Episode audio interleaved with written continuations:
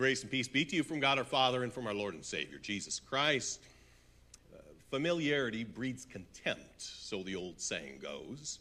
But I think more often than not, familiarity actually breeds apathy. We stop caring as much. When we become familiar with something or someone, we begin to take it for granted. We stop seeing that person or that thing as truly special.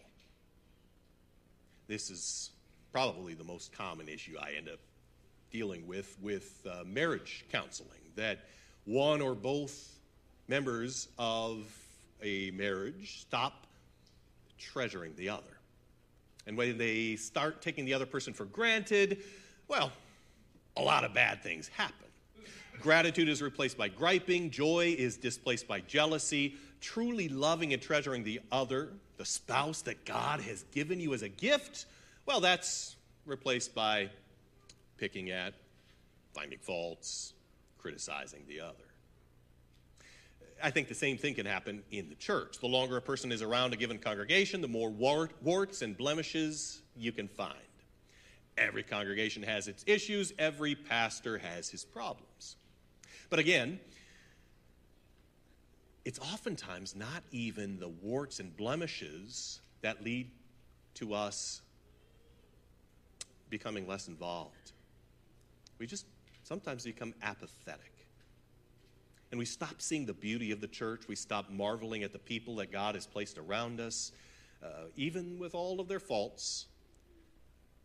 And we stop seeing the blessing of life together. Even worse, though, I think this attitude can actually set in with how we view Jesus.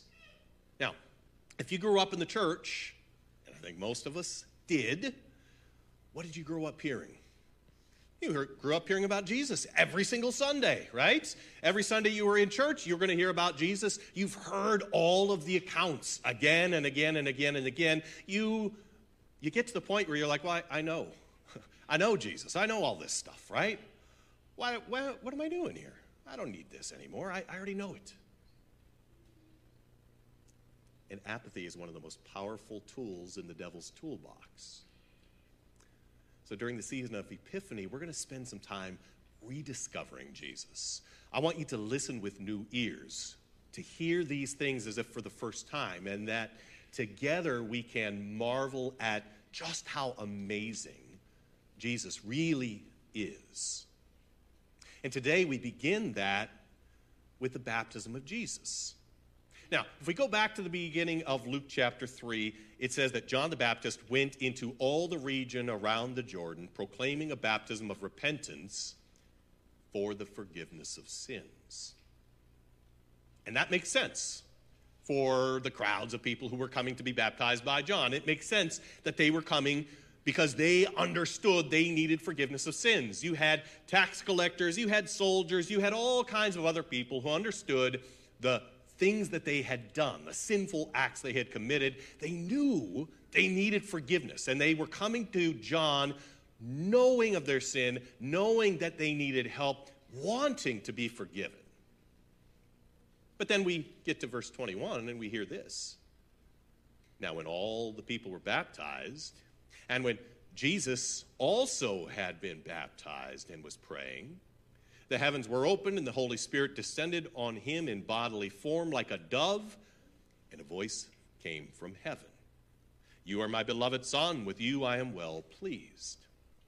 Now, if John's baptism was a baptism of forgiveness, what is the sinless Son of God doing standing in the middle of the Jordan River being baptized by John? He doesn't need forgiveness. What's he doing there?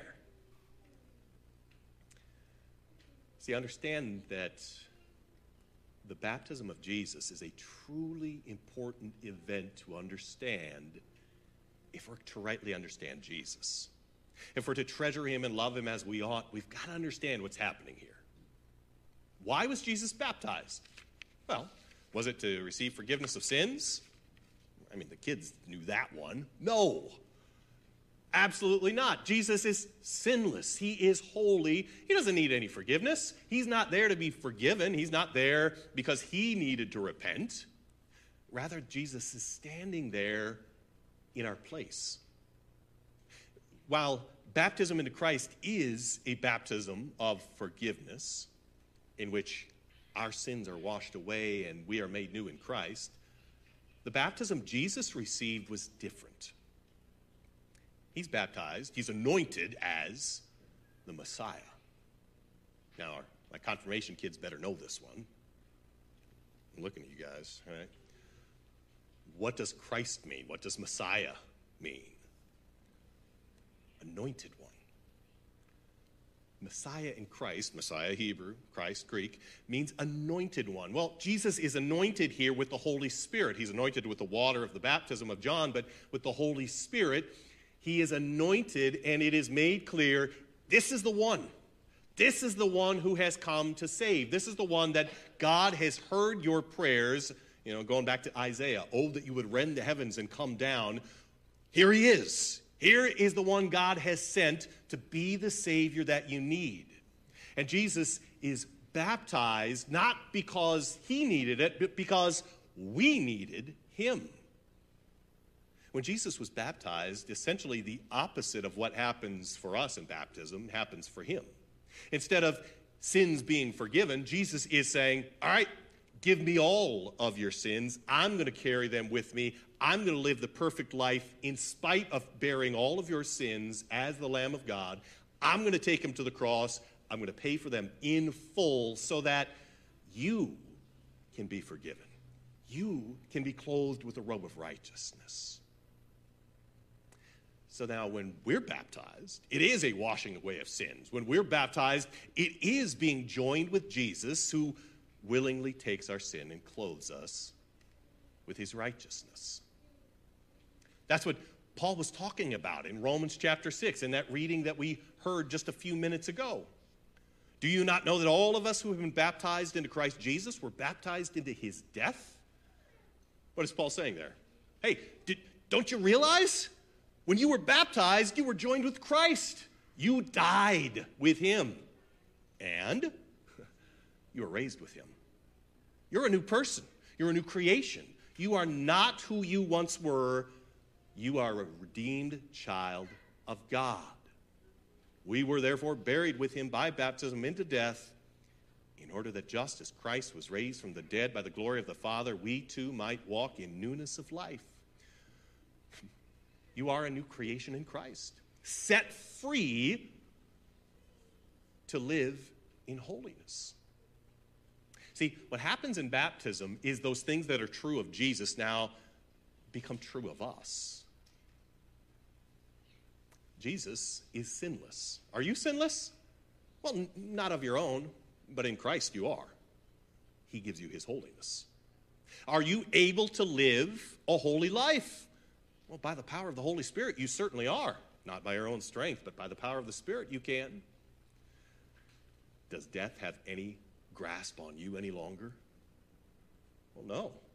We know that Christ, being raised from the dead, will never die again. Death no longer has dominion over him, and it doesn't over those who are in Christ either.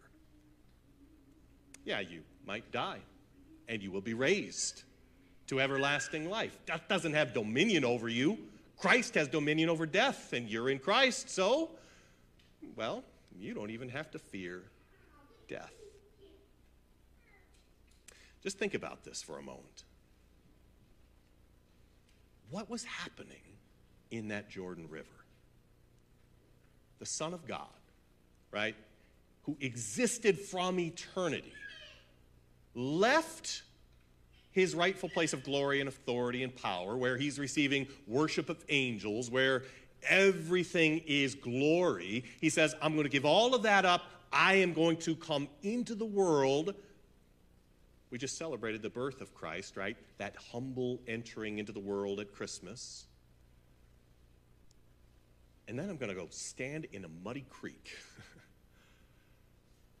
to be baptized by a sinful man, and yes, John, though he was a prophet, was a sinful man, so that I can go to the cross for my creation. That's the Jesus we see in the Jordan River. That's the Jesus who is. That's the Jesus who loves you. Through Jesus, we are made new. We're a new creation in Christ. Through Jesus, our sins are forgiven. And because we've been baptized into Christ, we are children of God. We are set free from slavery to sin. And because we have one who loved us so much, he would do all of that. He would give up glory and power to serve us, to bear our sins, to pay for them on the cross. We can live every single day confident of who we are. I'm loved by God. I've been claimed by him in baptism. He has made me his own. I'm a child of God. And nothing that Satan says or does, nothing that the world says or does, can change that fact. Jesus stands in the waters of the Jordan as the Redeemer we need. And he's the answer. Are you loved by God? Yeah, how do you know? Jesus. Are your sins forgiven? Well, yeah. I've been baptized into Christ. He has given me faith in Christ. Jesus took my sins to the cross. He paid for them in full. Yes, my sins are forgiven. So because Jesus gives us his holiness in exchange for our sin, these things that were true of Jesus are true for us. Death has no dominion over us. The baptism of our Lord marks the beginning of his ministry, his earthly ministry. And throughout the season of Epiphany, we're going to walk with Jesus as he goes about that earthly ministry, as he heals the sick, as he does miracles, as he reveals more and more and more of who he is. But today I want you to remember Jesus, standing in the waters of the Jordan River, being baptized by John. He's not standing in an impressive river. The Jordan River is... never has been very impressive. You remember Naaman in the Old Testament?